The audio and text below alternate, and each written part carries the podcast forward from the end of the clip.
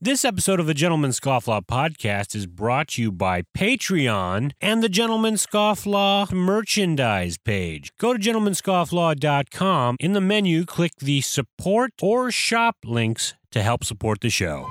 You are listening to the Gentleman Scofflaw podcast. Listener beware. Rise and shine, the liquor store is open. I ain't got time for moping. I best be on my way.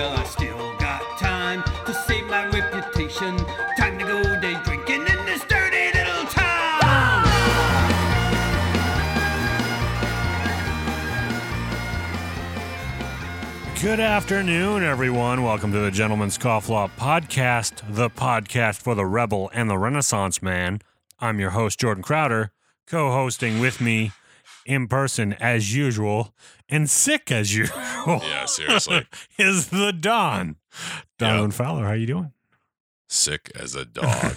Uh, I, don't, know, how man. many episodes we've recorded where Seriously. either you and me were sick or we were both sick It's such a it's such a it's such a chore. such Uh, a chore. I uh I woke up this morning and I was just like, oh, here we go again. Here we go again. Here we go again.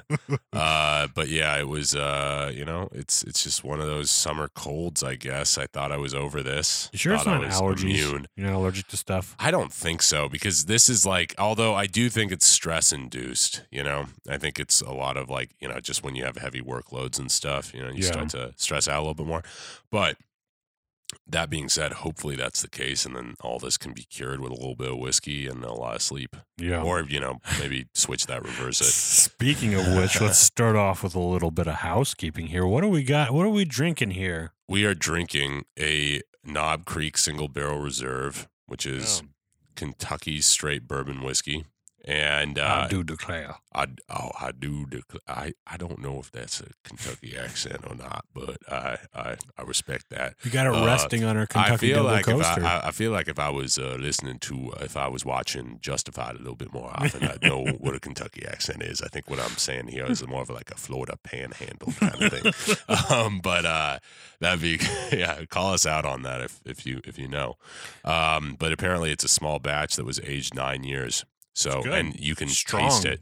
It's great, man. I I was I was uh, like I said, I was like best medicine for a common cold is you know a lot of whiskey. So I'm I'm happy with this a one. A lot of whiskey, and uh, we've got them resting on our uh, our Kentucky double coasters here. Although we're not smoking today, probably not the best thing if you're sick.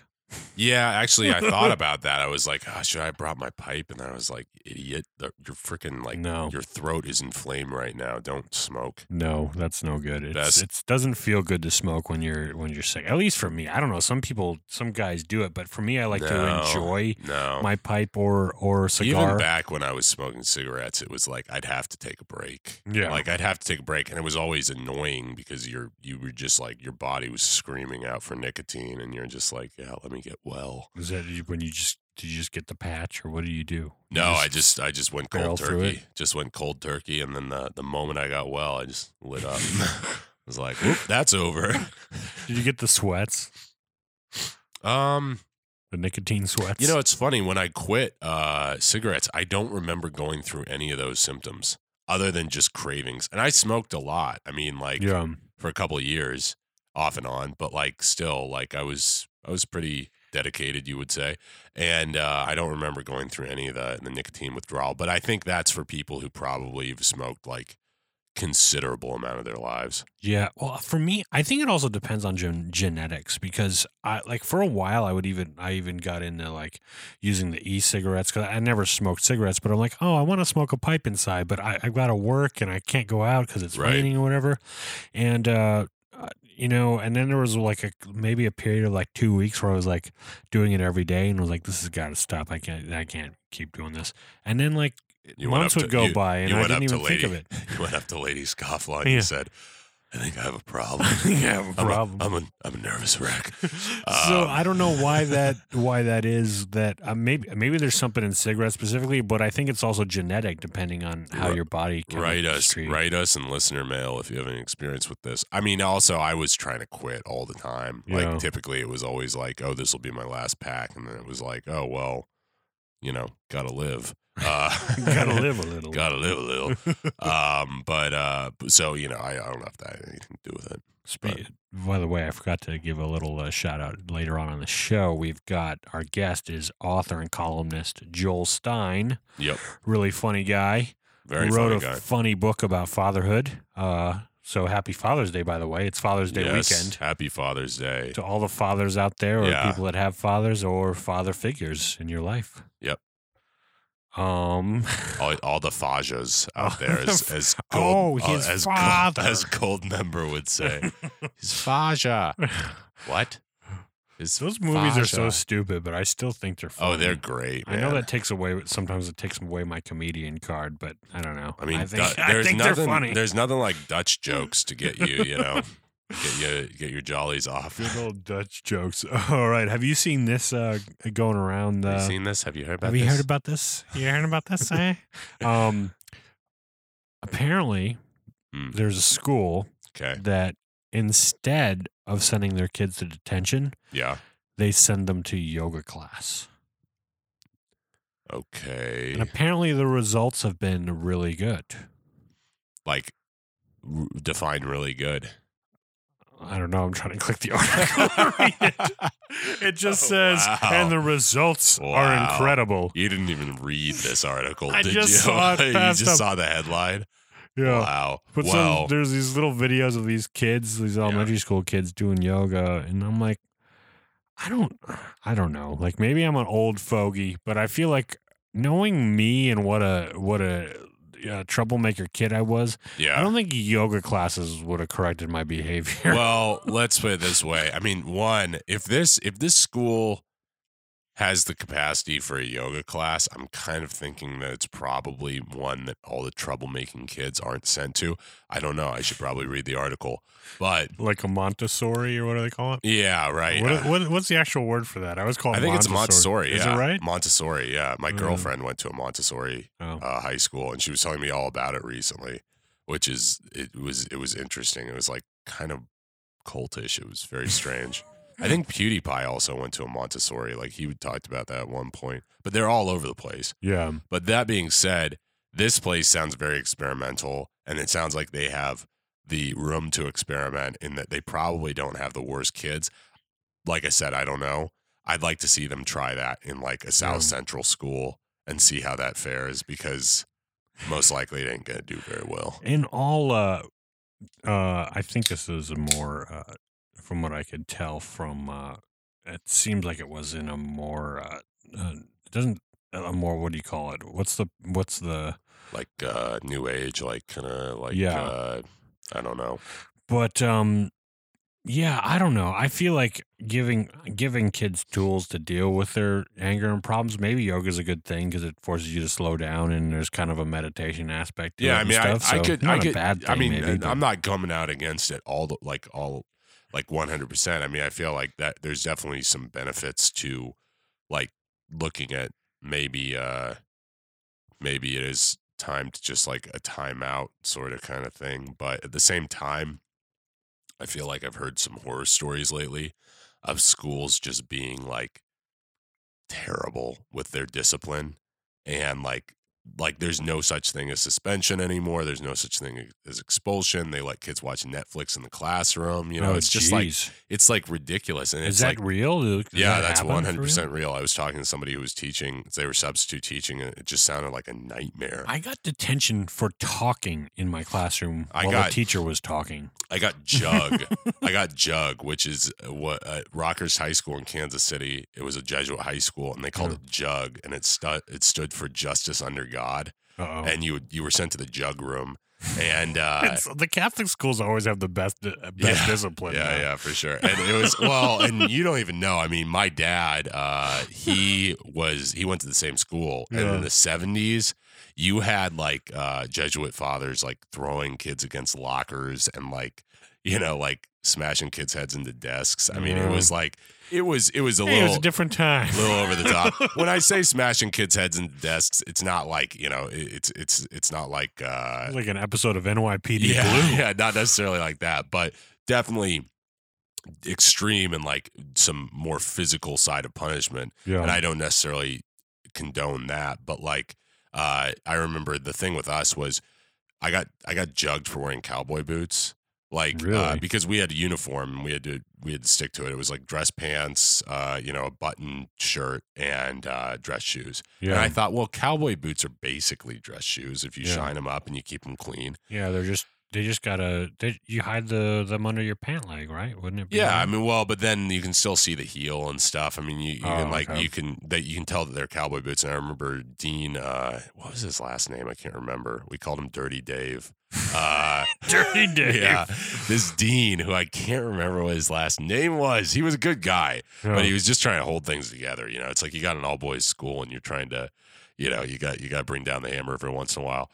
But I remember I was chilling in the hallway during activity period, which was like 15 minutes of just free time, and uh, I was like taking a nap or something, and he tripped over my cowboy boots. And he, Oh, and no. he saw them and he said, "Oh, Mister Fowler, that's a jug." I was like, I was like, oh gosh, okay. That's a jug. So yeah, I Oh, go I'm down. gonna use that with my kids. I go down to the I go down to the jug room, and uh, you know, there's all sorts of sorted characters in there, and what happens is is you get the option of well you don't get the option. You get they basically they bring the janitors in and the janitor this is the a- janitors. this is after school Are they the board? yeah this is very fancy very fan- the fanciest janitors. Yeah. Oh, it was a very it was it was it was a very equal opportunity kind of situation. But anyways they brought the janitors in and um, the janitors would pick uh, some you know guys out to go and do like janitor work with them after school and that was always preferred because I don't remember specifically what it was, but I remember if you had to stay in the jug room, you basically had to do what they called numbers. And it was this very kind of monotonous, stupid, complicated math problem of just adding, subtracting, multiplying, and all this stuff. And I hated math. And I was just like, and you had to do three pages of this, I think, by the by the end. You probably had to stay there like an hour or two. they should have just got the kids to do all their accounting. Yeah.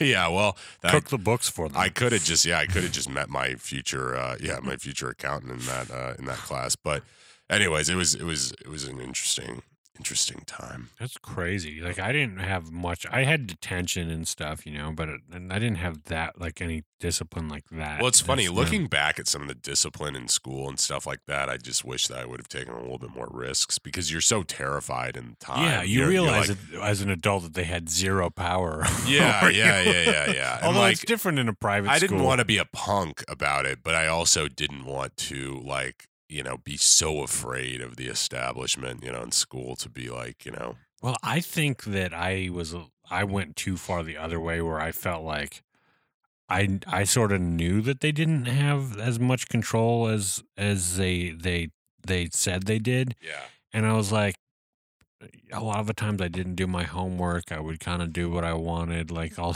yeah and, tr- and try to enjoy myself as a kid because I knew that like you know none of this stuff was going to matter, and especially in the way that Canadian school works, where like you go to two years of pre-college basically called Yeah. At least in Quebec, and then like when I got there, that's when I you know got serious about the academics, did Right. you know all that stuff, and then like what like it was like high school doesn't matter. for sure i mean Um, it's yeah no it's it's it, to a certain extent it's definitely true yeah, and gotta live you know gotta live. light up smoke them if you got them uh, we'll spend a little bit of time on this next one, but I thought it was pretty funny. Uh, it's going around uh, Twitter. Uh, modern day depictions of Noah's Ark okay share an unexpected detail. okay Now I'm going to wait so modern day depictions means like murals of o- noah's ark murals, books, uh, you know, uh, you know, maybe children's Oh, books, toys. i think i see where this is going Um, i think i see where this is I'm going trying to pull it up here so I could have you look at it. Oh, All right, boy. I'll have you look at this uh, this image here, but I won't let you read the text of it. All right. I, I, you know, I'm gonna, I'm gonna let you in on a little secret. Uh oh. I already read the show You already read this. so I know what it is. But that being said, I'm gonna guess, given that I've already read the show notes, and say that there's a certain homosexual couple on that ark. There is. Yes, And uh, it's the lions. yes. Now, And- it's a weird thing Right. because this is almost consistent across the board in a lot of children's books and games Yeah. and stuff. Yeah. There's always two lions, and they both have manes, which should mean that they were both Males. male lions. Yes. So I don't know. I well, thought that if- was pretty here's the question. Here's the question. Yeah.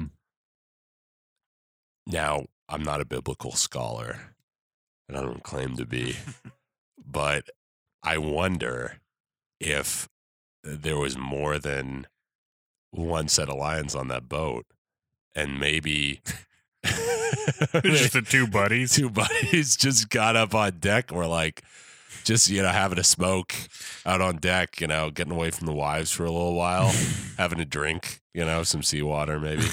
um, no, but that being said, I mean, obviously, obviously, uh, you know, it, it seems to go, it seems to run counterintuitive to what Noah would have been going for. Yeah, but the whole maybe, purpose of having Yeah. two of them I was so that they could procreate. yeah, exactly. So, so there's, there's, there's definitely something off there, but, uh, but yeah, I, the only thing that I can imagine and chalk this up to is that, um, animators one aren't that smart and two or or they're trying to push a big old gay agenda on all of everybody no but i mean uh, I feel like I the care. like kids would be like look at the lion Yeah. and go, "Oh, we've got a lion, we've got a cat." Yeah. Because if it's a cartoon, it would just look like a cat, right? As opposed to a lion. sure Maybe that's why they. i mean maybe maybe why it's. i so just feel bad that i've been lied to this entire time but um i mean really I, I I- you know the interesting here's an interesting fact about lions that i've, I've found out is that um yes there are no i think female lions with manes but there are male lions without Yeah, and i think the um I think it depends on the species.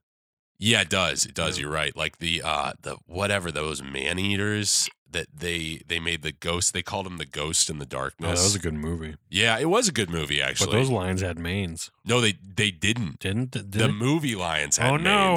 But in real life if you go to the chicago museum the Mandela effect in and my you brain. see the- are you saying that just because it's Africa? No, we all know what the Mandela. We all know what the Mandela effect is, of course, but you should explain it to everybody. No, but uh, but I've got a few conspiracy theorist friends that would be glad to explain I, it. I, we on their could YouTube we could go down the rabbit hole of the Mandela effect, but to me, it's on the same level as flat Earth, where I'm like, why, why, why? Like, even if this was a thing, why are we obsessing over it? It Yeah. seems so dumb. But anyways, that being said, the Ghost in the Darkness were both male lions, I think, who didn't have manes. Oh. And if you go to the Chicago Museum, uh, you see that they the the stuffed lions, the actual lions themselves. What were they? they were the Tsavo, maybe Tsavo man eaters or something.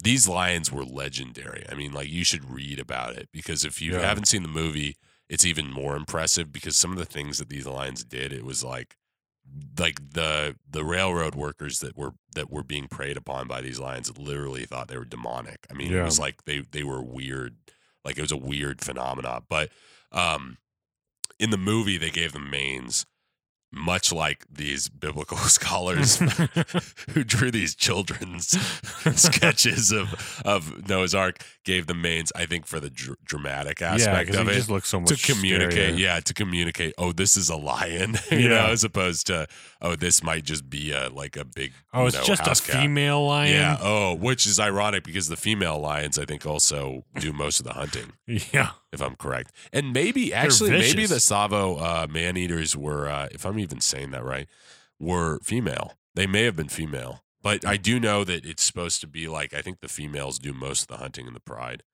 That's crazy. so simba's a lazy Lazy little, yeah. little complaining lion. yeah Um, Just little wait- emo lion. just waiting for dad to die so he can take over. It's Father, Father's Day, right? Speaking of Father's Day, you know, let's go to a little uh, segment. With I don't know if this is a this segment deserves its own bump. I mean, do you but- have a bump for this segment?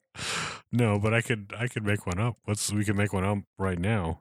Uh, what's the segment called? It's called Funny Dad Stories. Oh, uh, here, here, cue the music. All We now turn to funny dad stories. there you go. Yeah, there we go. That that guy came back. Okay, Yeah. get out of here. Get out of here, Higgins. Uh, I might just have to get you to do the rest of it, then. I'll, I'll get you to do all the bumps so I don't have to pay that guy to do Yeah, it once anymore. once I get well again, my kidding. voice is going to come back, and you, you won't be able to use me. all right. Uh, because it's Father's Day. Yeah. What uh, I, I was thinking it'd be fun to tell some fun dad stories that we have of growing up uh, with our fathers.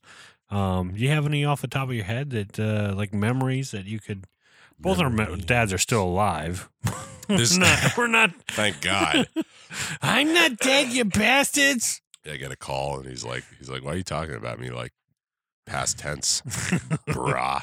Um, I would say it's funny whenever you cue somebody up for this kind of stuff. It's like obviously I have so many memories of my dad, uh, but I, I like whenever you cue somebody up for it, it's Yeah. always like y- your brain goes in. At least my brain goes into. Uh, like it's like that Windows shutdown sound, like that do do do do, and then like, meh. um, but I, I one one thing that I was talking about with you beforehand was that uh, so my dad was uh, a lot of people have like bad vacation stories and stuff, um, Yeah. like like people like to focus on how bad vacations were. My vacations growing up were great, Yeah. and we took road trips. I mean, there were seven kids in my family, and we had a suburban, and uh, It's a lot of kids oh, in a really actually, big we car. were okay. So here's a segue, and we may not even have to get into the original story I was going to tell. so, my dad, my dad was telling this story actually recently because we were in Phoenix, and we were talking about.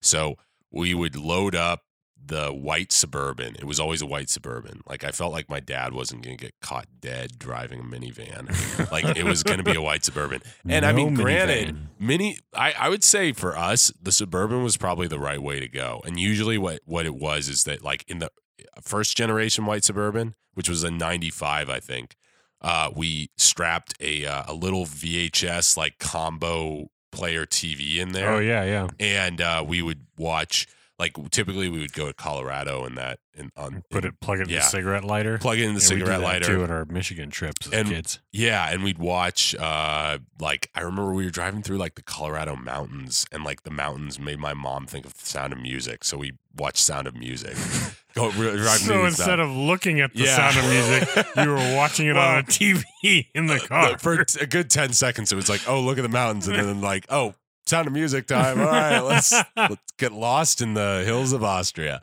uh and nazis. But uh but anyway so you know we we had like a lot so as the family grew uh you know we would uh typically the the the situation in the car would change. So i think the first suburban we had probably had like uh a cons like a you know whatever glove compartment console in the front. So it was two Yeah. seats two seats three seats three seats and uh, that was enough and then once we got the second generation suburban which i think was a 2001 and it was still it was another white suburban my dad had specially ordered a um a custom seat like a two seat like uh, bench that we could ratchet into the back like the you know how like the tailgate comes up yeah. and there's just storage space back there.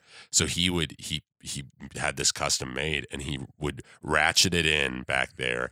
And there was barely any leg room but it didn't really matter because it was basically my little sister Briege and my brother Patrick back there and they were Mm. very young. Like I want to say they they were the two youngest in the family yeah. so they were shorter. And um so it became like i think there was like a bench seat in the front which that was like the last of the bench seats. Like you don't see bench seats anymore at all. But like there's a bench seat in the front. There was like a bench seat in the middle and then bench seat third row and then there was this little custom seat in the back and uh my brother was always on like cooler duty which was basically like we would have a big old cooler in the back yeah. and he would have to he would wear like a uh like a rubber glove and he would have to reach into the cooler uh, like and avoid frostbite and get like like a coke or something for my dad to keep him awake as he drove. And i remember as he was driving i think i told you this on the way to phoenix that one time that like as he was driving i would like try to stay awake because i was like if i'm falling asleep my dad has to be falling asleep. And if that's happened if that happens we're all dead. So like Oh, i gotta be ready to like jump in there. Anyway so the the long and the short of it is what we were recollecting about this last Phoenix trip was um my uncle was was joking because he remembers taking a road trip with us and seeing us at one point um pull off into a McDonald's or something and uh, we all stopped and then you know we're getting out of the car and it's like my mom and dad get out then they open the doors for us and then you have like one two three kids get out and then you have like you have like one two three or you know one one two more get out and like people are just watching like these kids like just Like flow out of the car. car. yeah. And then you know it's like oh surely that's it. And then all of a sudden my dad pops like the back window and he just like takes this like toddler out of the back you know just reach like like this toddler has to do like an acrobatic act to get out. But uh but yeah anyways it was it was it was a pretty funny uh funny situation my original story was basically that we would go to disneyland and uh we i think we went a couple times when we were originally vacationing Yeah. and uh once again seven kids kind of a difficult situation in disneyland a lot of lines and stuff Yeah. not as many fast passes. So what he would do is my dad, and now I don't think you can do this because of the uh, electronic situation there. But my dad was great at conning the fast pass takers, and it was basically involved just swarming him with the with kids. Like all of us would just start going in, and then my dad would act like he was trying to wrangle us, but he would give the fast passes to this fast pass taker, and it was usually there would be like two on the top that were legitimate, and then there'd be like three that were maybe outdated, and then the rest would just be the invalid fast passes that have massive black bars. I don't even know why they give you those because they look like real fast passes, except for the black bars. And uh, I, I honestly think most of these kid, like these teenagers who were manning these stations, probably were just like, you know what, screw it, just let. Let, let let it let it be you know uh so it, yeah it was it was always pretty funny. funny my dad was yeah so my dad was uh pretty good at uh vacation It's funny. vac- planning vacations and and giving us showing us good time My my dad always like, and he's still to this day, like he's like he can get in anywhere and get to anyone. yeah oh, Like Oh, wow. he's like sounds like a jason oh my god it's jason bourne and and he's uh, really accomplished at ju- Brazilian jiu jitsu. yeah Uh, oh my god it's jason bourne and carries every day. So maybe he is Jason Bourne. okay i'm done But he's uh, uh, he's always been able to get into places that he shouldn't be, and uh, I think some of it is just like sheer confidence that Uh-huh. nobody questions him. it's a big There's part, of it that. But um, like, and he would always he'd always just like walk right into things and like past security and stuff. Like I remember one time, um, as uh, kids, um, he had a friend that played for the Philadelphia Flyers. And we, I forget where we were when we went and saw. Maybe it was a Montreal game. I don't remember. It could have been uh, out of state, um, or out of the country. Um, and uh, we were going to go visit him in the locker room afterwards, but they don't let anybody back there, and you typically they have to come and get you and all that kind of thing. yeah yeah yeah And uh, I remember the security guard at first was like, you know, kind of, um, you know, it was like, oh, well, who are you here to see? Okay, well, we'll wait. We'll have to wait, kind of thing. yeah And at one point, my dad, we just came back and he walked right in looking backwards like he was talking to someone. Was like, all right, we can go in now. Okay, well, all right, thanks, guys. And like we walked in, and here we are with all the reporters, a bunch of naked NHL uh, pro hockey players, Oh, what a- including what- what uh, Eric dream. Lindros, who I got to sign uh, my Nice. school book because I had an Eric Lindros binder. nice Um, and uh, Kevin Dineen was his friend. Um, did he say uh excuse me son my eyes are up here yeah, excuse me. So it was an early education, yeah but um, those guys were just giving interviews completely they ma- you know they make a joke about that in uh Jerry Maguire Yeah, I think it's where true. like the woman's like taking an interview and it's Yeah. like the guy is just buck you know buck ass naked and uh yeah it, that's weird yeah, that's bizarre but I mean I guess at that I point bet you it couldn't go on nowadays. at that point yo probably but like at that point I think you're just like so I mean it's like that one time somebody asked uh Tiger Woods a political question or something and he was like to be honest guys I just played like so many rounds of golf and I'm pretty hungry, so I'm just gonna go. you Yeah. know, it's like you're you're so exhausted you probably don't care. Yeah. Yeah. But I just remember he would do that stuff. And he always used to say, if you have a clipboard and a headset, you can get in anywhere. That's a good point. so In this in the, in these days, it would be an iPad and I- a, I f- a pair of uh uh like Apple Pod po- AirPods. Well, I feel like too, if you're talking on your phone, like That really too. serious, you could walk past and like you know seem like you're doing business. I've something. definitely, I've definitely, I feel like at movie theaters, that's the thing is that if you act super confident and just walk like kind of through the, or even like tag on to a group. I, I'm not Yeah. saying I've ever done this, but I have like had instances of where I don't know why, but at the Grove, like I think for a while the men's, excuse me, the men's restroom was like outside the the the uh a little late there on that one. Thanks. it was more I was like listening to your story. oh, gosh. Useless. No, I'm kidding. Um but uh but the uh oh, that that, that was nice. Mike picked that one up. Oh my gosh. Anyways, long story short, I got back into the movie theater by acting like I was I was part of a crowd that I wasn't really part of. Well, that'll work. Yeah, because confidence. All right. You know what? We're going to go to a quick little break and we'll be back with Joel Stein, author and columnist. Now, this segment is brought to you by Audible.com. And for you, the listeners of the Gentleman's Scofflaw podcast, Audible is offering a free audiobook download with a free 30 day trial to give you the opportunity to check out their service.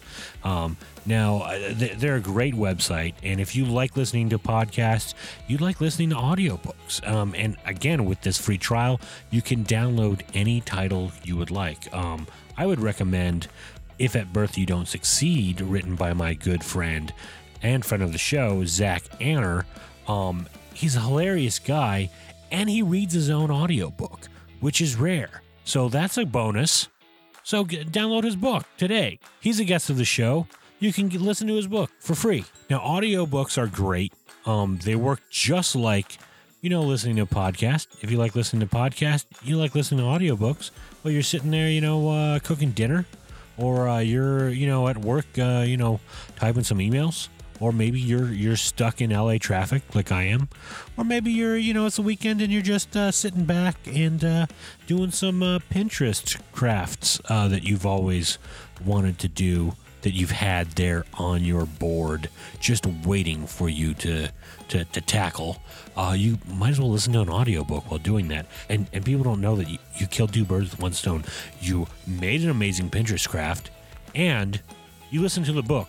Now I don't know which of our listeners are making Pinterest crafts, but um, there are some pretty manly crafts you can do on Pinterest. So go to audibletrial.com slash gentscofflaw to get your free audiobook download and your free 30-day trial today. You won't regret it. All right, I'm um excited to have this guest, uh, Donovan. Mhm. Um, he is an My name's not Donovan. you think you were talking to Donovan Oh, today? yeah, yeah, I thought Oh, so. this is going to be bad. That's- yeah, this that- is this is already going That's horribly that's wrong. embarrassing. He's so Oh. talented too. That Mellow Yellow song. Yeah, I know. well, I'll introduce you to our listeners so they know who's who's uh, talking right now. Not Donovan. Not Donovan, uh, author and columnist uh, Joel Stein. Now, among many other things, you have a seem like you have a long resume, uh, but I'll stick with those for now. We'll get into the rest of it. How you doing, man? I'm okay. I'm okay. I'm excited to uh to be. Uh, uh, I've always pronounced it differently than you guys. I thought it was a scofflaw. No, yeah, you got it. That's, That's about, fine. That's about right. Why? What Yeah. did we say? What was different? What did we say different? Maybe one of you has a slight Canadian accent for some reason. Yeah, Oh, maybe. that does. I mean, that- I'm. this I did grow up in Quebec, so Quebecois over here. yeah, Did you really grow up in Quebec? yeah, I did. Explains everything. Okay.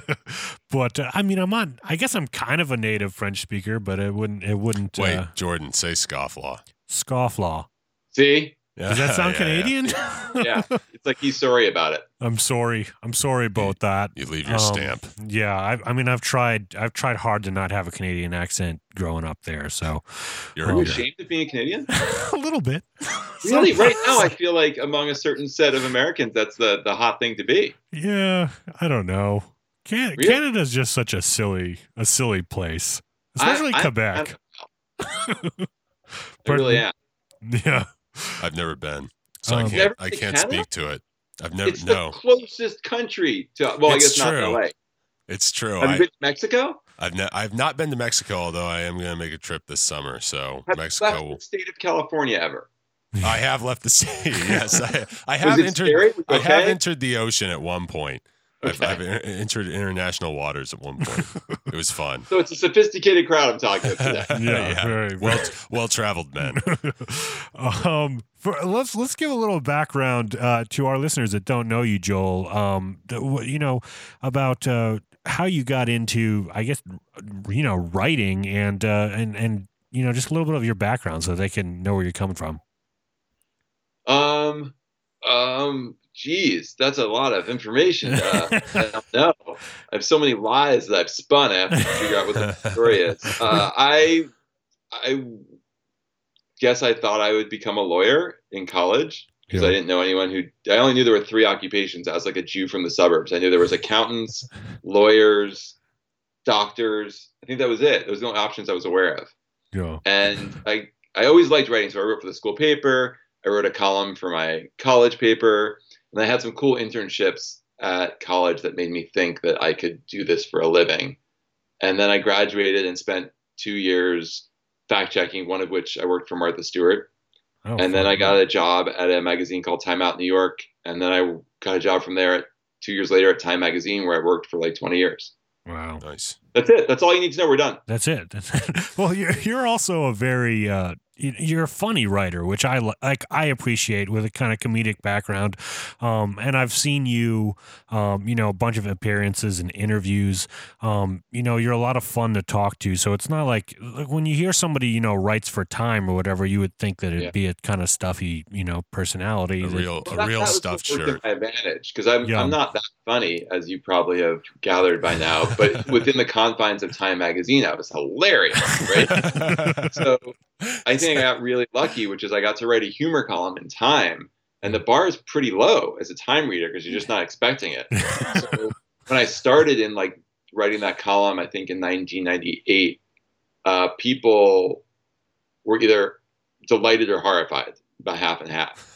But it was just not you you know you don't expect to pick up time magazine and see a page wasted and it really was because there weren't that many pages. This is before the internet so it was like instead of reading about bosnia that week you wrote about like how i don't like pubic hair i mean literally that stuff happened and so i think it really annoyed a lot of readers and it, it surprised a lot of other people you were the original troll before before the internet troll. i don't know if i was trolling because i certainly had permission but i definitely was like a blogger Yeah. before the yeah, that's a good point. Yeah, nice change Uh, of pace. Anyways, yeah yeah. it was it was an interesting time because um I've been listening to Howard Stern being interviewed by all these people on like Fresh Air and by Conan O'Brien, and it reminded I mean he started I was listening to him when I was you know in junior high and high school in New Jersey, but it just reminded me that that was a time even early '90s.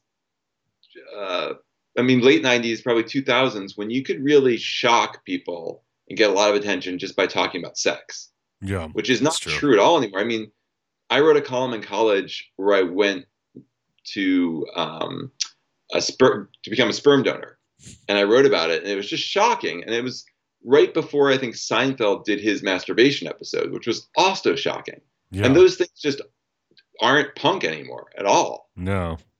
Yeah, so it, so the world is it's hard to even remember back before there was the internet, before there was blogs, what you know when the when the bar was you know for entry was so so high, or, or at least uh, you know it was, it was a, the barrier was big, and so Yeah. so that's when I was getting a lot of attention back then.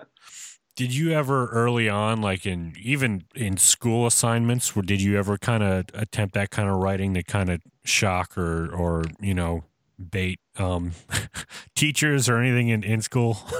Yeah, I don't think anyone, maybe including my wife, has ever asked me that, but I did, even in college, and it wasn't necessarily even to bait them. I just I had a real distaste even yeah. for for academic writing Hmm. and the kind of writing we were taught, and I felt like it was just not human, and it wasn't a good way to convey information. So Um, I would write, and I just it was it was one of those people who maybe these people don't exist anymore. But when I read Catcher in the Rye when I was in junior high, that first person voice just really seemed honest and Yeah. truth and real and truthful in a way that I hadn't experienced before. So so writing like that was very appealing to me. Sometimes somewhat to my detriment, but sometimes it worked out well. Do you yeah. have other influences? I mean, you mentioned Howard Stern and obviously, you know, Catcher in the Rye, but uh, any other things that influenced you along that route? Yeah, you know, a lot of people I've been listening to these other interviews and talking to a friend who was just over here, uh, who's in the Groundlings, and for a lot of people, Saturday Night Live was a real lodestar, Mm. and. I liked Saturday Night Live as a kid, but that wasn't that wasn't what I aspired to be. Like the idea of sketch comedy didn't appeal to me as much as like David Letterman was probably the biggest thing to me Yeah. Followed by a bunch of comedy people who wrote funny books like Dave Barry and Roy Blount Jr. and um, there was a slew of them. Just people who wrote very funny. Spy Magazine is really Uh-huh, important right. to me. But it was, you know, when I think about it, it was that fic- it was nonfiction kind of stuff compared to um, SNL or even uh, even Shouts and Murmurs in the New Yorker. That always that fake stuff always seemed a little. I, I didn't have a real feel for it. Yeah. It's um you mentioned like funny authors and stuff. Well, I growing up uh one of my favorite books that I got a hold of in, you know, middle school was Carl Reiner had a book of short Oh, yeah. stories. I don't know if you've read this called I think it's called How How Paul Robeson Saved My Life and Other Short Stories or something like that. I don't know if you've read that No, but it's it's got some great you know great short stories in it some of them are just like written as letters like back and forth letters or just like he just bounces around from all these different genres He's a he's a great storyteller. He is. Reiner, yeah. And uh i just remember like trying to copy that that kind of thing in Yeah. school as a writer and then like my my my teacher's just not appreciating it at all. it's so important to when you're first starting out to copy people. yeah to just it's one of the greatest assignments I was ever given in in high school was uh, an English teacher told us to write a story in whoever whatever famous author's voice we wanted to, yeah and That's awesome. it really taught me a lot about writing. I went to Carl Reiner's house for lunch not long ago. oh really that's awesome It was awesome. Wow. Um,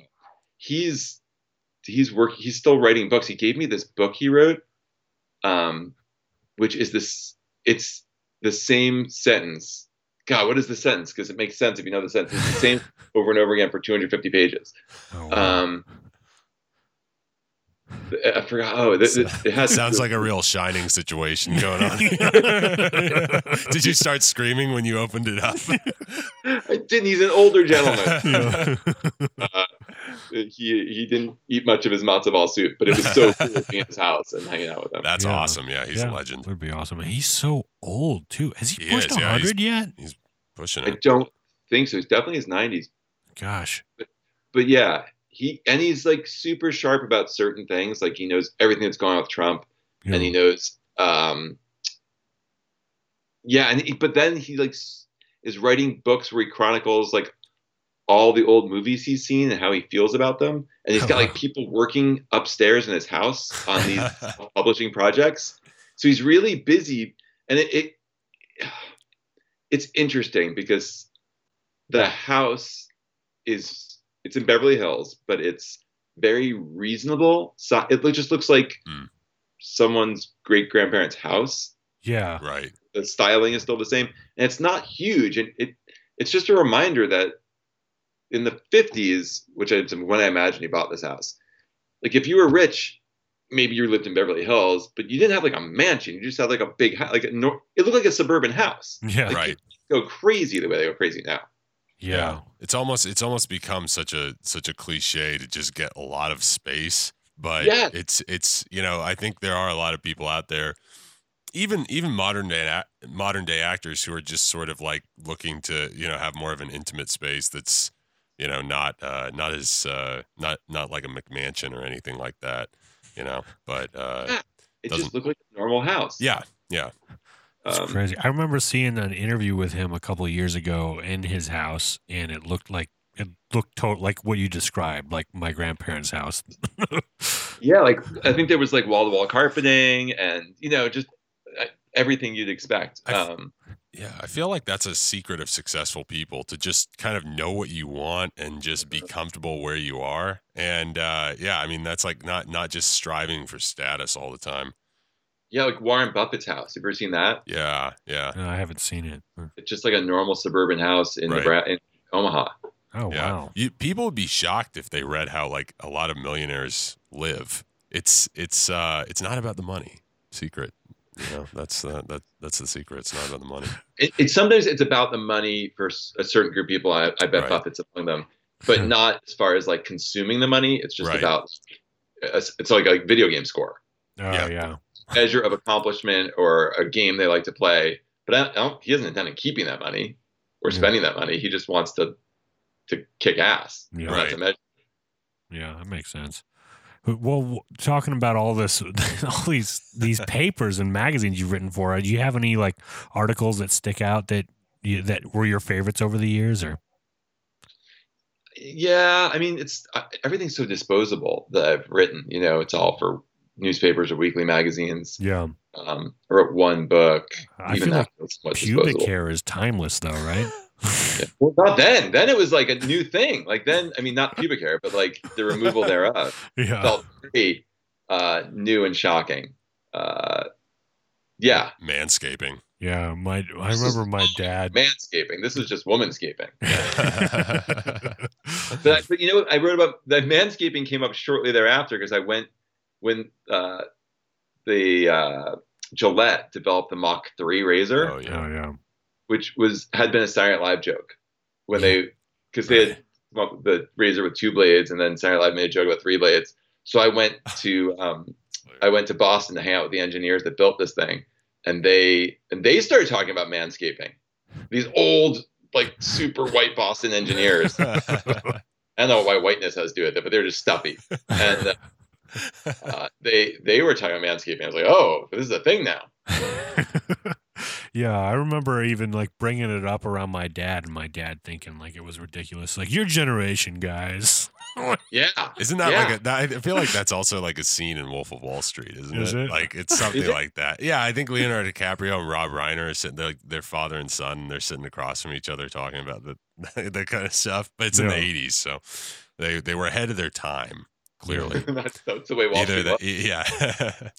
Yeah, that, that that came up with my dad, and uh, I was telling him about a friend of mine that actually you before before his honeymoon used Nair on on, on his uh, Ooh, Oh genitals. gosh, Didn't realize that, Not a that was good a bad idea. idea beforehand.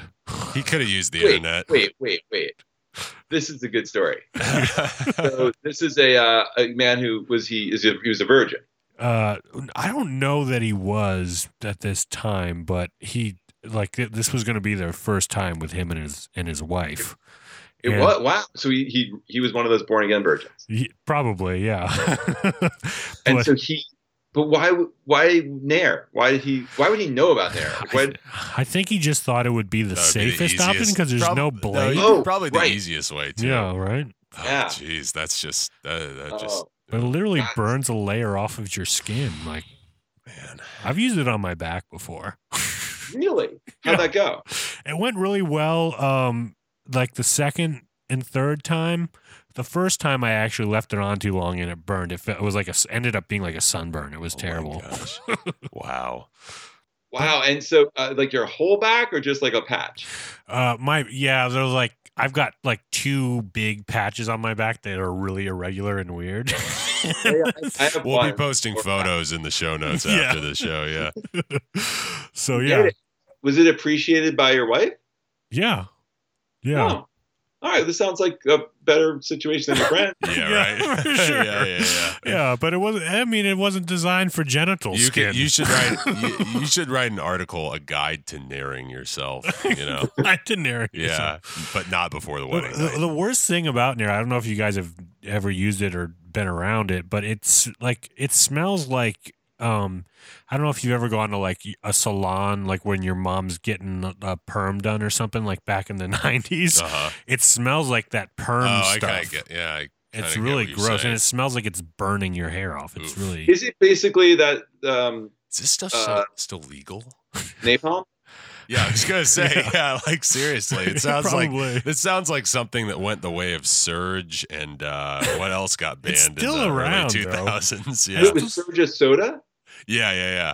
It got banned. Oh, I don't know. I just remember it disappeared from the market for a while, and and there were just fifth grade rumors running wild that uh, it was uh, that the caffeine content was too high, that some kid drank too much of it and he died or something. But I think it was in reality Mountain Dew had just uh, you know, Yeah. taken the You hill. look- but Mountain Dew, the caffeine's really high because the Oh, yeah. game, gamers just guzzle Mountain Dew. Oh man, yeah. Seriously. Or, or like monsters. What's the new the new one that's uh, Bang? Bang is like 300 milligrams or you something. you would know. You Yeah. you you you're you're had the, one you're the two energy drink connoisseur. connoisseur. I don't know if I'm a connoisseur. He, he was he was I'm immune- super he was super This is not my excited. CV, but I think I'm immune to caffeine. Really? Yeah. Those things never keep me up. You've built up a, really a full immunity. I think I have full immunity. It's like a superpower that I don't know how to use. yeah, it's like, Like, that kryptonite. No one ever tries to torture you with caffeine. Yeah. yeah. I have a friend a high school who's a lawyer who uh, is in the FBI or was in the FBI, and one of the things they do for you uh, during training, not for you, to you in training, is they make you walk in a room full of pepper spray Oh and yeah. figure out your way out. Yeah. And it turns out he and his identical twin brother are immune to pepper spray. What? Really? I didn't Like, even it's know that was slightly a bothers thing. them. It's slightly bothersome. I feel like that's just like It's like a mild, mild. wasn't there like, an old joke about that? Like uh was it like a Cheech and Chong thing about Mexicans and pepper spray where they would just get, eat it with tortilla chips like it didn't affect oh them? god, If it is, Sound, sounds that like a was Cheech and. Chong thing. Yeah, it was a different time. Yeah, yeah, right. um, yeah. T- speaking of uh, of uh, tra- like military training, it makes me think of it's kind of a this is what we call a, a elegant segue here. Um, Good. I want to talk a little bit about your book, uh, "Man Made: A Stupid Quest for Masculinity," because um, I mean it's a it's a it's Father's Day this weekend, yes, or when this when this a plays. very a very masculine Yeah, holiday. Yeah, if very you will. masculine holiday. Um, I'd like to talk a little bit about that book. I mean, you wrote it when you knew you were becoming a father. So, uh, what made you want to write that particularly? You know, when I found out we were having a boy, I kind of freaked out because I didn't feel at all capable of raising a boy. Like I didn't know how to, you know, throw a football or catch a football or watch someone throwing or catching a football and knowing when to be happy about the catching or throwing of the football or like fi- hunting or fishing or cars or like any i just realized like anything Yeah. um, so i tried to learn all those things before he was born it took me a little longer but but the baby period is you kind of can do what you want anyway so yeah, yeah, before great- they figure grace you out period. yet. before they can hold a fishing pole yeah, it's funny because my friend, I have a friend. Uh, uh, we've had him on the show before. He has a whole website called The Art of Manliness, and I used to oh do. i've seen that website yeah, I used What's to. Uh, uh, Brett McKay. Oh okay. I've, seen, I've looked at the website a bunch of times especially Yeah. when i was writing the book. Yeah, I I actually produced uh, the video content for their site for years, but um, yeah, and that was kind of a similar. It wasn't he was having a having a boy, but he just realized in college when he he got to school and, and was off on his own that there was all these things he didn't know how to do that nobody taught him, and so he Yeah. started writing a blog about it, and that's how he he kind of got into it. oh that's interesting. I didn't know that. Okay. Yeah, yeah i think there's a lot of, of a fair amount of dudes especially dudes who like make documentary movies or write books who feel this way yeah. I'm surprised that fact checking for Martha Stewart didn't uh, didn't prepare you to, to, to write this book. to be completely honest, like there's nothing more manly sounding than forcing a bulb yeah, yeah. there we go. um, well, what? So, what kind of things did you? Uh, I mean, you went on this this whole quest. You did a lot of a lot of interesting things. I'd love to talk about some of the things you learned in the and the, The things you put yourself through. Yeah, it's a while ago, but I think I, I think I can remember most of them. Uh, yeah, I started off small. I started off by trying to become a Boy Scout. So I went on an overnight trip with a Boy Scout troop and earned my badge. Wow. What was the badge? What was it? Just an overnight badge? it's like the fleur de lis, which I Yeah, think like the scout- with. Scout badge. Were you a scout? I yeah, I I, I went I I got my eagle. So you, you're an Eagle Scout. yeah, so I, let's see if I can remember all the Well, different ranks because you I think what you're talking yeah it's the scout badge and then there's there's wait a minute scout badge first class I was and then first class and then there's i think i'm missing one actually but there's heart or no that sorry life and then eagle but i think i'm missing one. There's like a ribbon that happens before first class i believe So But then, you, anyways. wait, how did you skip one of these and make it to Eagle? no i didn't skip it i i, I got it but I, Oh. I i just don't remember the name i want to say like i i want to call it first class but i'm pretty sure cl- first class is the one at maybe it's second class maybe it I was think, li- the, I think the one you're missing is raped by scout leader. Oh, yeah, the canteen boy. Uh, Yeah. That's a Yeah. special badge. Yeah. um, yeah, I, I was a, Speaking of Saturday Night Live, I was a terrible Boy Scout. I was in the Canadian versions of Scout, so it was a little bit different. We like Yeah. our first uh, our first rank was called Beavers, and we wore these little shitty hats with beaver tails that's on like 'em. that's like Cub Scouts. Yeah, Seems like yeah. and uh yeah and so but i was a, i was a very lazy scout i never got any like merit badges that weren't like the basic requirements so i never like went out to get other you know achievements or anything like Well, the that. irony is, is that the Canadians are probably the Canadian Scouts are closer to the origin of the Boy Scouts than the Americans are, because uh, it all started in Britain. yeah that makes yeah, sense it was all uh, that guy Robert Baden Powell, I think. Yeah, something like that. I Anyways, think they're just scouts. Oh, they are here now too. They're like girls in the boys in the scouts now, right? yeah. It's Yeah. another- I don't. Yeah, I, I always get thrown off by being Boy Scouts of America. I don't know if it was Boy Scouts of Great Britain or Boy I think it's Scouts just of scouts. just Scouts. Just Yeah, girls. probably that sounds What- about what- right. what was your project for being an Eagle Scout? Uh, there was a big ice storm that hit Kansas City like around the time that I was becoming Eagle. So I organized like You mean the Great Ice Storm of, of Kansas the City? The Great Ice Storm of Kansas. You've heard of it? yeah, yeah, yeah. 1823. Yeah, exactly. that that that I, I ought twenty three is how we how we would put it. But um, but yeah, we we left a bunch of uh paper bags around for people to fill up with you know extra food after Thanksgiving, and just ended up driving them to a food bank and getting some people fed. did you feed the people or did you just drop off the cans We we dropped them off for to be distributed amongst the the needy. I was a very many- uh, I was very much of a Robin Hood type of scout, you know. How many lives do you think you saved? well, you know, I don't want to quantify, you know, exactly my impact, but I, I would say, you know, it would, somewhere in the tens of thousands. I'd, I'd be, I'd be willing to bet. When I was um, new at Time Out New York, I was the sports editor, um, which was not much of a job.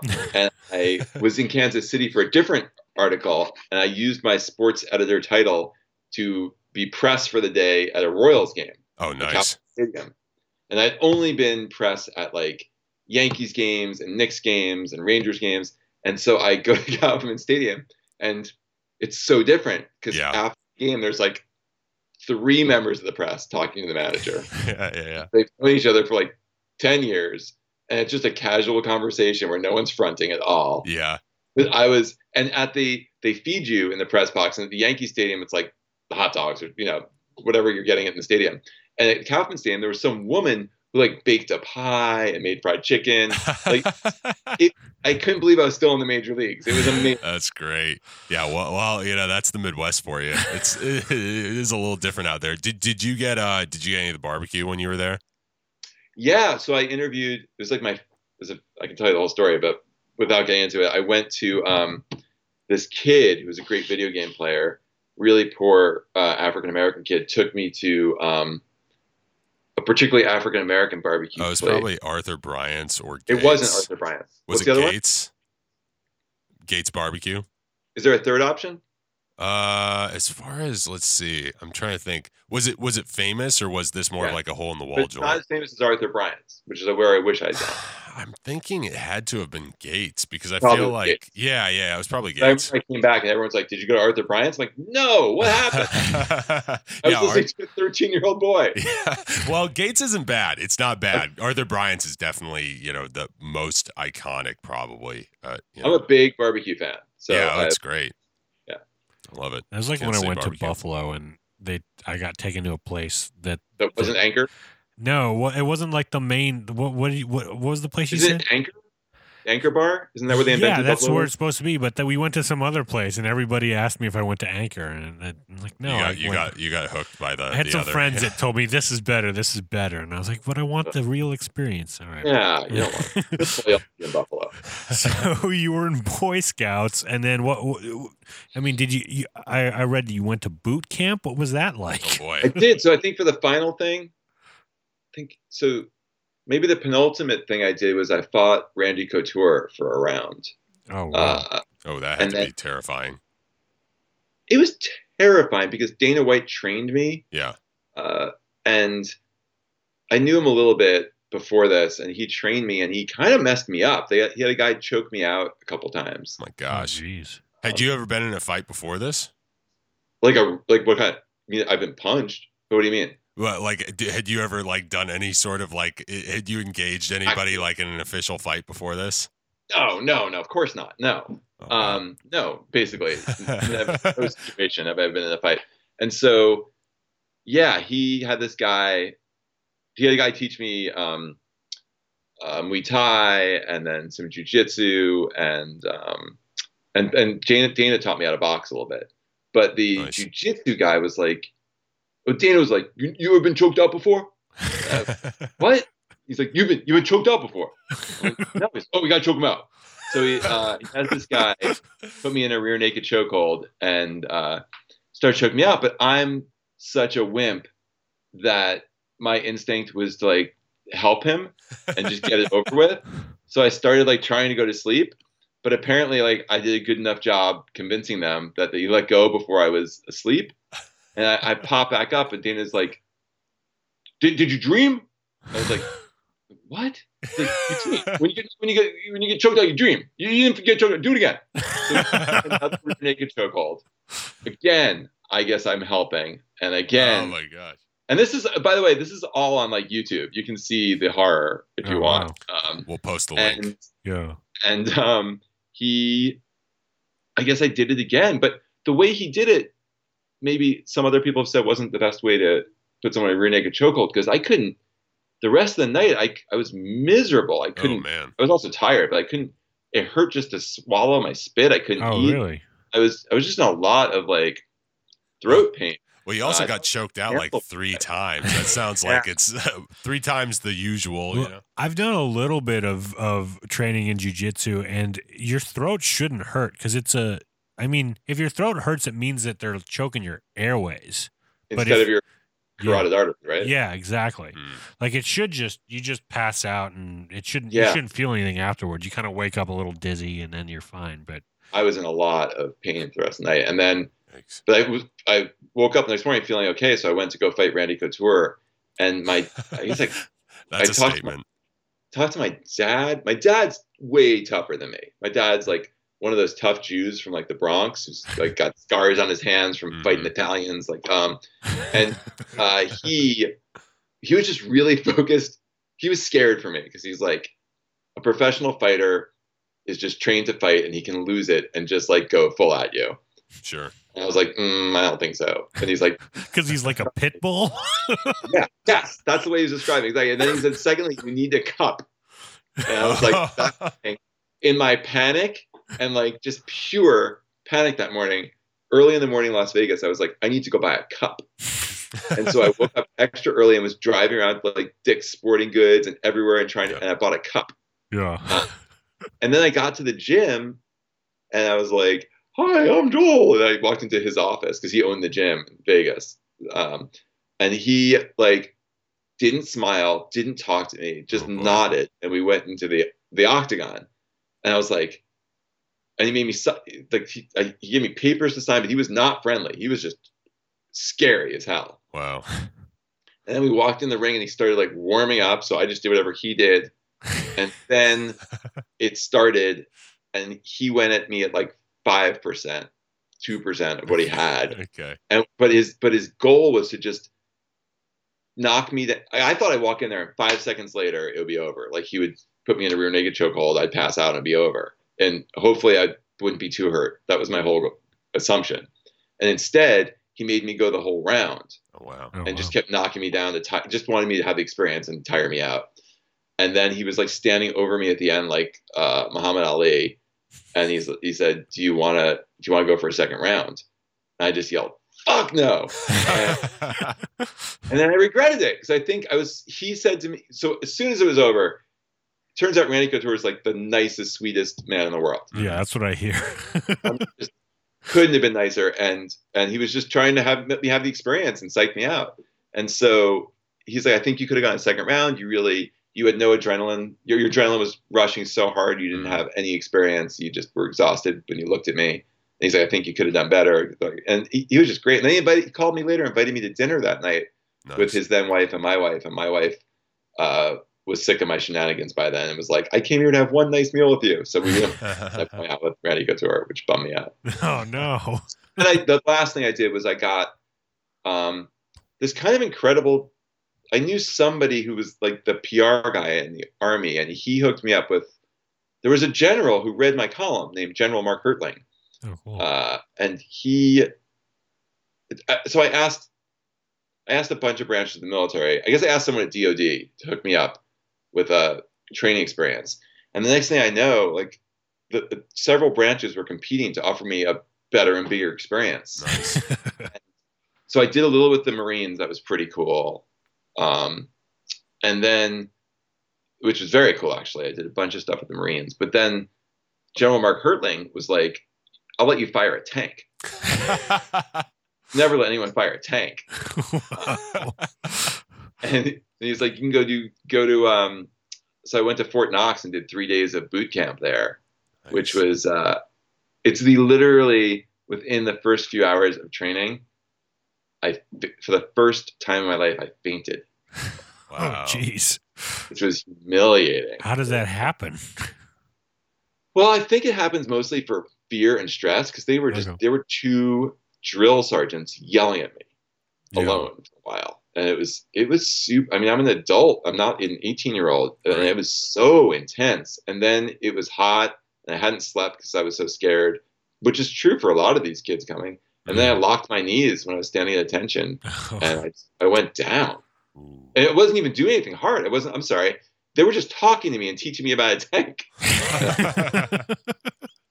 oh man, Awful.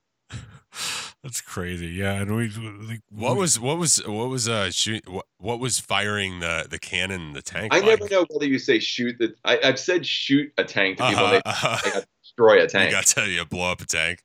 I was, you know, I, the thing I blew up was like literally a mile away, and it was a uh, plywood picture of a tank. But so I got to load it, and the, I guess we shot it th- three times. I had to load it once and then shoot it twice or something like that. Wow. It was loading. It's pretty intense. My dad turns out he did that for a while. Um, Really? yeah, because it, it looks like um, a very small nuclear missile. Like it's huge. Yeah. Wow. you have to pick it up and put it in and then stand it's a tiny space inside there and there's three men and you have to stand behind like a line or else that thing's gonna like yeah after you Yep. shoot it uh, recoil in your face and it's enormous people Wow. lose thumbs and like but the actual firing of it is i found it very um very disappointing it looked like a Hmm. 1980s video game it's green and a green and black screen Oh yeah. line things up and it you don't you when you're standing next to that the missile thing you feel it Yeah. but when you're when you're in the when you're sitting in the part where you get to fire it you don't really feel the tank move very much at all Wow. and what's happening is a mile away and it just there's very very little connection between you and what you're destroying which is is upsetting emotionally too So Yeah. you so you just got out and you started looking for the nearest howitzer to just you know like actually well they get did, the. they did actually give me I mean, a couple machine guns afterwards some from oh, the nice. but all the I, I think I have an unusual reaction, a, a, a very untestosterone reaction to shooting things because all the dudes in the army who were like, literally, I got out of the tank, like, you got a heart on? You must have a heart on. Like, really- like, there, there's no feeling like that, right? And they, and I was like, yeah, I didn't feel it, and it's certainly like getting an erection was not on the table for me at that moment. Yeah, yeah. It, it can be. I, I can imagine it would be a little bit, you know, well, like you said, anticlimactic and maybe a little jarring. Yeah. Yeah. But I think other people really dig it. I never feel that way when I shoot a gun. I never get that rush that other people get. Yeah. Yeah. Yeah. Different strokes for different folks, I suppose. My hands just end up hurting if it's a pistol. That's all. It, that's. Which is horrible because you've got this enormous heart on and your hands are exactly. Can't do. That's Can't why do they nothing, seek out Can't do nothing about it. Yeah. Oh man, that's crazy. Well, um, wh- what was your biggest takeaway of kind of going through those experiences? Did you learn anything about manliness that uh, that you think was helpful, or Yeah, I do. I mean, it was mostly about self-reliance. Like I learned that um, that there is a lot you can gain from just just conf. I mean, the amount of confidence the army can instill in people, and and what they can kind of create out of these young men in six weeks is kind of amazing. It, it taught me. It made me think I can do a lot more than I thought I could, and that doing things yourself and relying on yourself uh, is is very very valuable. Hmm. And outsourcing everything is convenient and useful, but but you shouldn't completely do that. no? Yeah, I'd say that that seems to be kind of the thing. Like even like along the lines of all the guys who are seeking out this sort of you know content to to read and to kind of live by. It's like they they often feel like they haven't taken a hands-on approach to their life and haven't you know led by experience. And uh, I think it's a good way to kind of approach life, especially in your twenties as you start to develop you know your character and your life. It's it's uh yeah, like you said, it breeds confidence, and I think it really paves the way for more of an independent existence. Yeah, and just having those experiences, a allow you know anytime you have having ex- this, this isn't really about being a father or, uh, to my son who turns out to be as much of a wimp as I am, so it's all wasted. Although he likes cars and he likes uh, camping. He hasn't been in the ring But- with Randy Couture yet, though, or or or or in the or in a, or in a tank. So you know, just choke him out. He'll he'll be okay. yeah, Done. yeah, After bedtime story. Choke out time. yeah. We'll cut that part out. Yeah. it's it's funny though, like um that the whole jujitsu thing. Out of all of the the kind of like you would think like fighting, you know, would be very kind of manly and, and you know visceral, but jujitsu is like almost like a it's like an art. Like it's really kind of soft and delicate, and like it happens really quickly Okay. and kind of not I- violently. I could not disagree more. I, it's it's the only thing that's gayer than gay sex. I mean, there's just balls in your face the entire time. I had done a tiny bit of jujitsu. Yeah. Um, I went to I, I knew David Mamet did jujitsu, so I went to interview him, and I was like, I don't want to just get lunch. I want to fight. yeah. And he's like, take this jujitsu class with me, and then we'll fight for a minute at the end.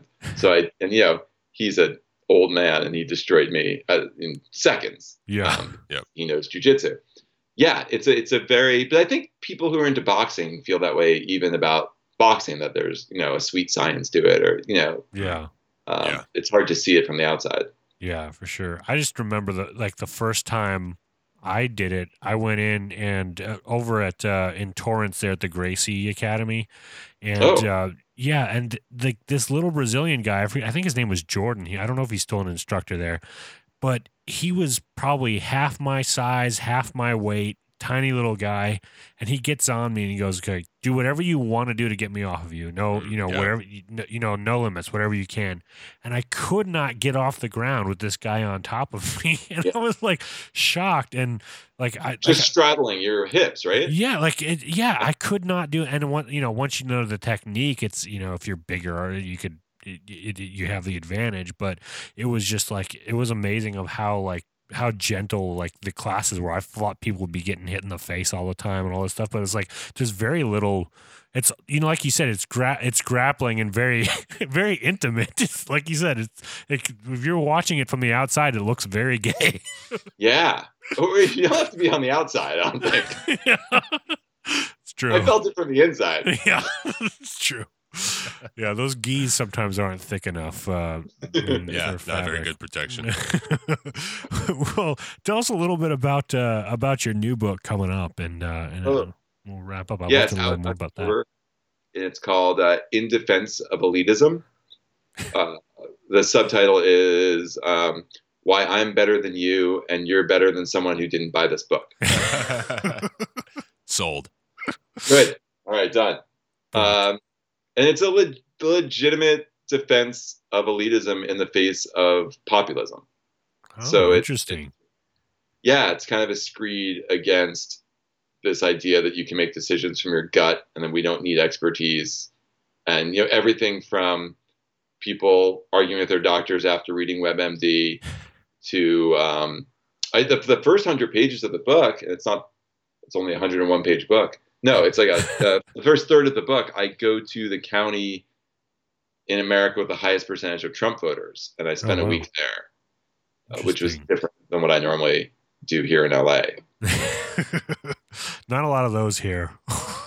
No, no, and certainly no, this was very different. It's a super rural, very Christian, very um, not at all poor, but very rural oil and gas ranching Hmm. uh, Yeah. part of the pan- uh, Texas Panhandle.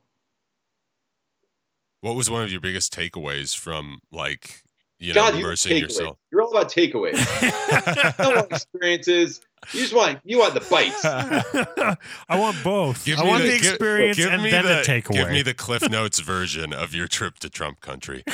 um, oh, that you know, I think they they have some some legitimate gripes. They've they've been ignored. They've been asked to follow rules that don't really fit their lifestyle, which which, takes place sort of in the past. Mm. Um, and I I think they there's a lot of ways that they live.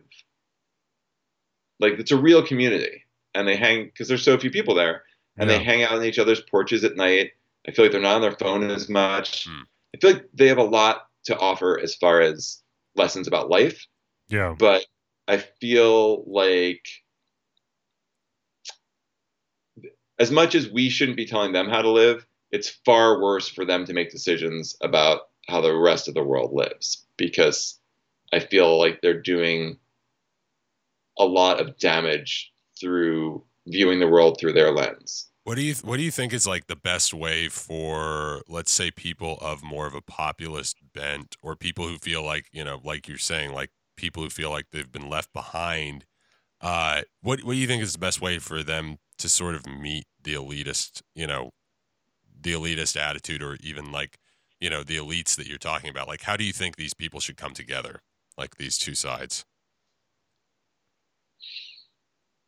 I, th- I think it's going to be hard. I think we're going through a really hard time in the world. Uh, I think I think there's some lazy demonizing that Mm. the cosmopolitan elites do of other people, of, of people in rural areas, of populace. Um, and I think there's some. I, I think you have. I think there's to be a better. What I come up with at the end of the book, which which I still am not sure is the greatest thing, is that Spoiler alert! the was it again? I said spoiler alert. Yeah.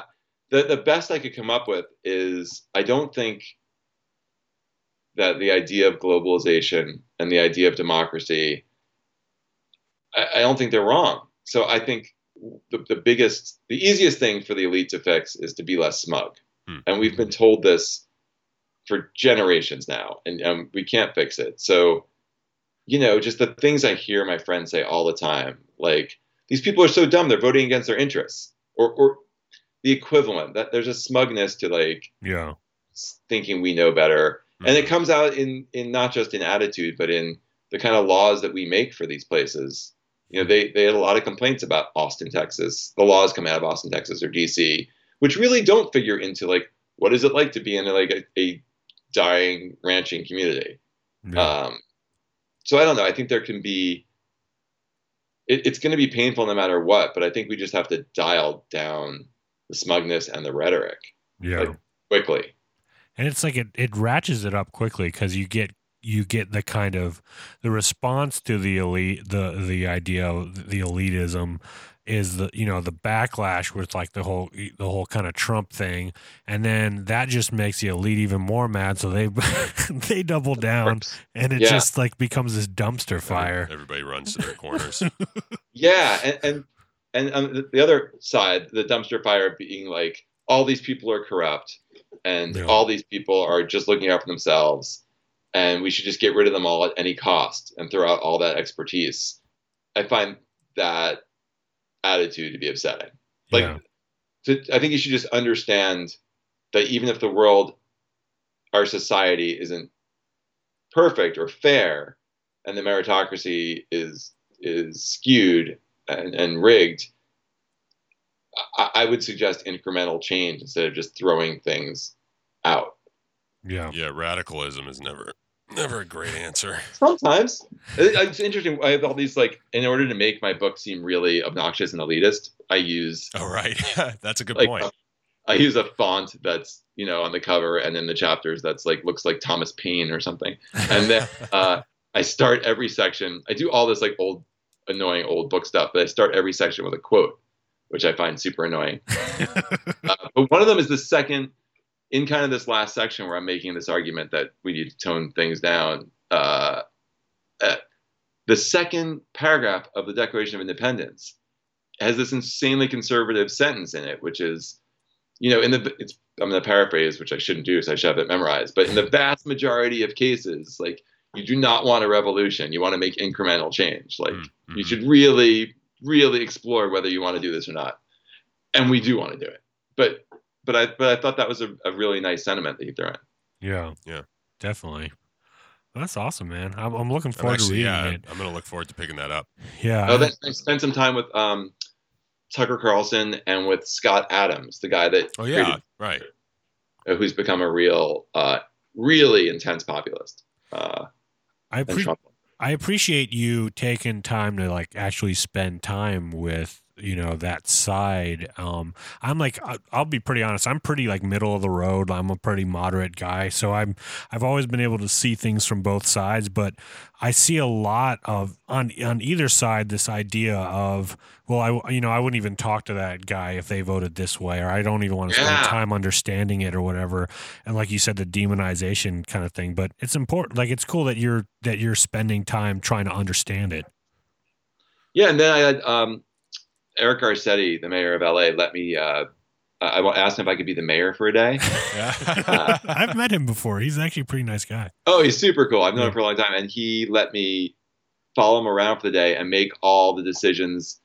I mean, he made the decisions. I I just internally made my decision and saw if it matched what he would do, uh, and it, as a kind of a a simulacrum of like these Ben Carsons or Trump who don't have any experience in these realms and are thrown into it into Yeah. politics. So that was that was really eye opening. That was really different than what I thought it was going to be. Do you write about that in the book, or is that is that an article that you wrote? No, that's a chapter in the book. Oh, cool, nice. Yeah. That's really interesting.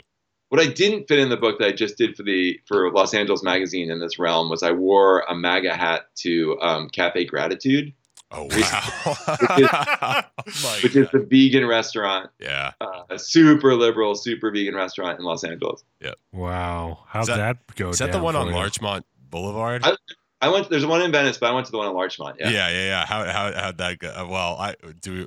Yeah, how'd that go down for you? It's already out there, right? So people could. Yeah, go. oh yeah, it's out there. All right, Um, cool. Different than I thought. I was so scared. I mean, Yeah. I was really like Randy Couture level, almost scared. uh, people were people. Everyone who worked there was super nice to me, and no one said anything. Uh, it was interesting. It was you. You forget how Yeah. most people have someone in their family or they know someone who's a Trump fan. Well, it's always easy, you know. It's like what, what's the old adage? It's always easier to report the planes that have crashed as opposed to the planes that have, you know, that land on the regular Right. basis every day. And I think that's what people don't realize is that, you know, you can always you, the you demonize a lot in your mind. You think of these people on the other side, whatever political spectrum you come from, as as they're going to be this way. But in reality, it's like a lot of times you can walk in and have a conversation with anybody and find common ground and actually, you know, reach a, Yeah, a pretty good I- I conclusion. don't- I don't feel like that's a solution to this. I'm really scared about populism. I'm really scared about the possible end of democracy, and I don't like in um, Eichmann in Jerusalem. Like Eichmann, Hmm. he had a Jewish girlfriend. He thought the Jews were okay, but like this was kind of sadly killing Jews was kind of what had to be done to make the world better, and right. he wasn't psyched about it, but you know he was he was doing his part to make the world better. So I I, I in no way think that just like getting to know people and talking is a solution. I just think it's better than the opposite. Yeah, I mean, it might be at least the first step in the right direction. Would you say that? I don't know. I think maybe it's it's um I don't I don't think fighting is going to convince anyone. Yeah. So yeah. I, I think I think convincing people is important. And I Mhm. don't think just getting along is a solution. Yeah. I mean, if you're, yeah, if you're a um, an immigrant family dying to get literally into the U.S. or or you know being separated from your children once you're in the U.S., I don't think me just getting along with the people in Texas is going to solve their problem. I don't think it's going to change their vote. So I think I think it takes more than that. Yeah. Yeah. I think it would take it, yeah, an effort on, you know, ev- everyone's part on trying to trying to see things from all angles, but not Yeah. everyone does that. But but I also feel like if I'm going to claim to be an elitist, like going to a restaurant and yelling at Ted Cruz isn't very elitist of me. Like Hmm. I think I think we lose our intellectual elitism every time we get suckered into those fights. You would need to slap him with your glove. That would be elitist. that was growing up when I saw the episode of Happy Days. I was I was I was enamored and yet disgusted. All right. Well, thank you so much, Joel, for doing this. Yeah, I think thanks. we're way over time for you. Oh, sorry. So- I no, had, I no, suddenly was finished with you guys like a half hour ago. no. I'm sorry with no, for you. I appreciate you staying longer, but I I told you shorter than this. So uh-huh. thank you for sticking around the whole time. And yeah, we'll have to have you back on and talk more about the, you know the stuff you're working on. You're always working on great Oh, articles yeah. and stuff. I'd Wait love to hear more. Pardon me. Yeah. Later in the day tomorrow, are you guys free? Is that- Yeah, yeah. Tomorrow. Yeah. Of course, yeah. I feel like a standing date. This will be great. All right. Cool, man. Is there anything that you want to plug on a kind of Yeah. a final basis? Uh, anything you want to summarize for the audience? Uh, you some takeaways? You looking for some takeaways? Yeah, I'm looking for takeaways. Just give me all the takeaways. Yeah, I mean, just just stay off the carbs. Just try and you know some healthy fats and proteins, nice. a lot of fiber. All right. Good. We'll That's do good that. advice. That's what I'm trying to do right now Yeah, there you go. Before summer hits. We'll let you know how that's doing tomorrow. We'll, we'll, we'll let And you know and tomorrow. and please, I know they're a big uh, supporter of the show and they're one of your big sponsors, but but be careful with the nair. With the Nair, yeah. Yeah, Yeah, I Be- should- beware the nair. Yeah. That's our, Nice. n- that'll be our new slogan. We should do we should do a Nair commercial because actually one of our sponsors is this company called Phoenix Shaving, Yeah. and we should do we should do a comparison of Ooh, that actually wouldn't be a using bad their idea. product yeah. and seeing the disaster There you go. Nair. Stay and then wear tuned. short shorts. Yeah, Yeah. exactly. Stay tuned, folks. All right, thanks again, man. See you guys. Hello, gentlemen scofflaws. Thanks so much for being a loyal listener of the show, and your feedback and support is really what keeps us going and means a lot to us, so sincerely, thank you again. Now, if you're a fan of the show and you want to take your support to the next level, why not support the show on Patreon? We offer all sorts of extras on there like outtakes, extended interviews, a bonus movie podcast, and behind the scenes content. Better yet, we have options that start as little as a dollar a month. You pay more for that at a parking meter to go in and grab a cup of coffee at Starbucks. See what I did there? If you're interested in helping support the show, please check out patreon.com slash gentscofflaw or click the support link on the website. Again, that's patreon.com slash gentscofflaw. We look forward to having you as part of our team. All right. Uh, great talking to Joel. Yeah. Funny guy. Live wire. Um, like to have him on again. Yeah, that'd be great. He's always a f- funny, funny guy. Um, you can also just YouTube him doing a bunch of interviews. It's always fun to watch. Like, Yeah. he's on Conan and uh, Greg, uh, what's his name, Craig Ferguson, all this stuff. Yep. Uh, Yes, sir. All right, we're gonna go to a little segment we like to call. Listener mail. All right, uh, got the got the the switchblade picking up on. Oh yeah, and we've got some toys on this table, this and one table. of them one of them is a switchblade that yeah. may or may not be legal, but it's awful fun to play with. Um, All right, I'll uh, I'll read the. We won't we won't we won't do too much listener mail. We're kind of in a in a hurry this week to finish up the show. We got a we had a nice long episode here.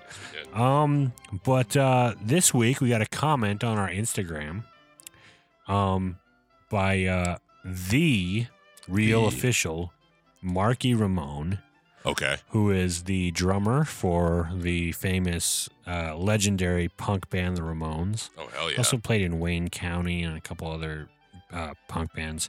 Um, but he was a subject in the movie, uh, the the punk documentary. When we Right. we, had, we were talking Right. about that on our show, so he commented on a photo we had on our Instagram, which was the episode card for uh, that episode, which was Johnny Rotten um, smoking a cigarette, wearing earbuds, listening to our podcast.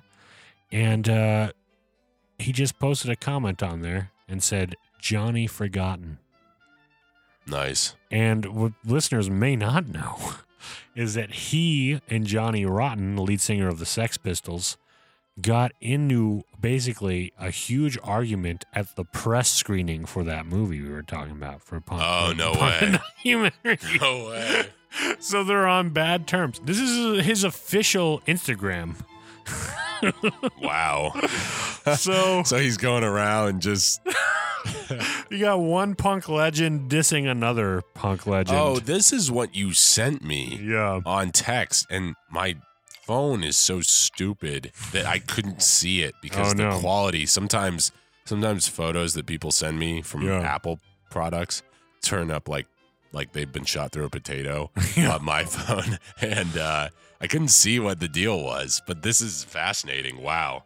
Uh, it's it's crazy. So, So that we we just added fuel to that fire. we just added fuel to that fire. Maybe You we can get Marky Ramone us. on. That would be I. That'd be pretty awesome cool. if we can get Marky Clear Ramone the on. air, Marky. Clear the Come air. on, it'll make you feel good. Yeah, you know, we could. Uh, you can be vindicated on the episode of the Gentleman Scofflaw podcast. For sure. All right. Um, by the way, you know what time it is? It's Uh, time to announce. time. Yeah. the winner of this week's Father's Day giveaway. Oh yeah. Ready? Ready? Ready for this? Ready for this? Okay, Ready go this? for it. All right, let's get that drum roll. And the winner is Megan Burdell. Heyo. So you're gonna win uh, the Father's Day gift package. Comes with a corn cob pipe, courtesy of Aristocob.com, and it also comes with some Cooper and French uh, uh, shaving soap and aftershave balm, as well as some Phoenix shaving uh, aftershave cologne. yep. And uh, some uh, Gentleman's Scofflaw swag. We've got uh, a koozie in there, a little punk pin, some stickers, uh, lots of little extras there. So, uh, Megan, maybe this is for you, but I'm assuming maybe it's for your husband or your dad. That's so sexist of you, Jordan. How dare you assume What? one, assume Megan's gender, and two, assume why she what she's gonna do. She may be uh, uh, a pipe smoker and a lady wet shaver. She, may be, She may she and may that's use fine that, too. that thing on her That's legs. fine too. Um, either way, but uh, I'm I'm gonna assume that she's gonna give this to her dad or something because Exactly. it's Father's Day. I don't Yeah. know. And congratulations for winning that. Uh, stay tuned for a little uh, DM And coming thank, from us. thank you, thank you for listening. Thank you for listening. Yeah, it's been it's been a pleasure. How else can people support the show, Donovan? Well, I know that we're on Patreon. well, I know that. well, I know we we do that thing, and actually soon I think we're gonna have a lot more stuff on Patreon. There's gonna be Yeah. a lot to look forward to. I still have a backlog of things I got to post this week. So people that are patrons, sorry that we haven't posted some things. Uh, it. It's been a busy week, but there's some. We've got some actual video interviews of Yes. a Chad Robichaux interview. Yes, yes. Um, and that'll that'll be cool. I yeah, I might. I, I just realized I have the recorded video episode of uh Jocko. Jocko's podcast. Yeah, oh, that yeah. I've got to post on. oh there. hell yeah! So we'll be posting. Uh, you can see you can see stuff. Jocko get really close to the mic, you know, to the to the camera like this. It was intimidating. It was tough. intimidating. Uh, but uh, but also a pleasure.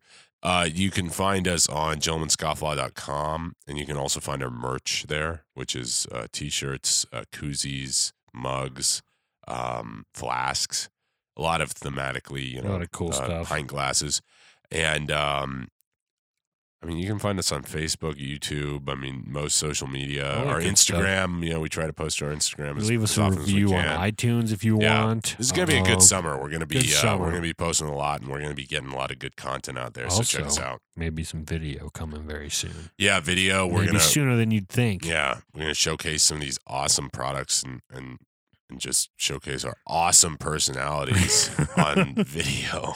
Speaking of products, uh, if you still are looking for last minute Father's Day gifts, um, we'll put a link in the show notes to last week's and episode. If, you are looking for last minute Father's Day gifts, God help you. yeah.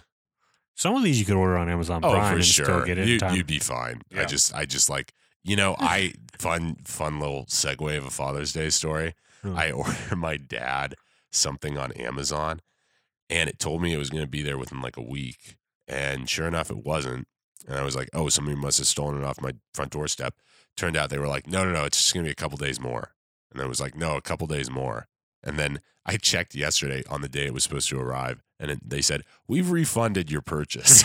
it was just like, oof. Oh, well, I oh, guess I'm gonna ask my brother to get or something. if you, you could buy maybe that same item from another seller. Maybe it's true, but you know, honestly, over the time that it took to get this item, I was like, maybe it's a good thing.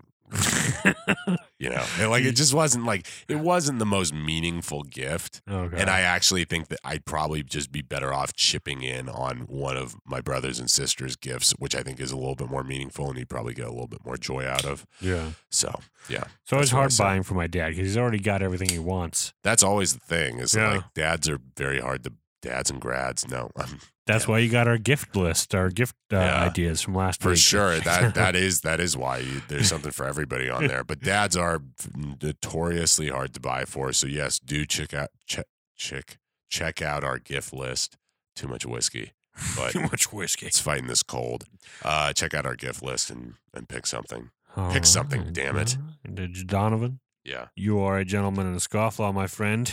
as are you always Thank you. And uh, you listeners have a happy Father's Day and also have a great week. And Donovan, stop futzing with the damn knife. it's in my nature This has been the Gentleman's Scofflaw podcast. Follow us on Twitter, Facebook, and Instagram. Subscribe on iTunes or your favorite podcatcher. Visit us on the interwebs at gentlemanscofflaw.com. Captain says his ice on the river. We ain't getting home if we don't break through. So damn cold, I can't help but shiver. Rise and shine, we got work to do. Hey!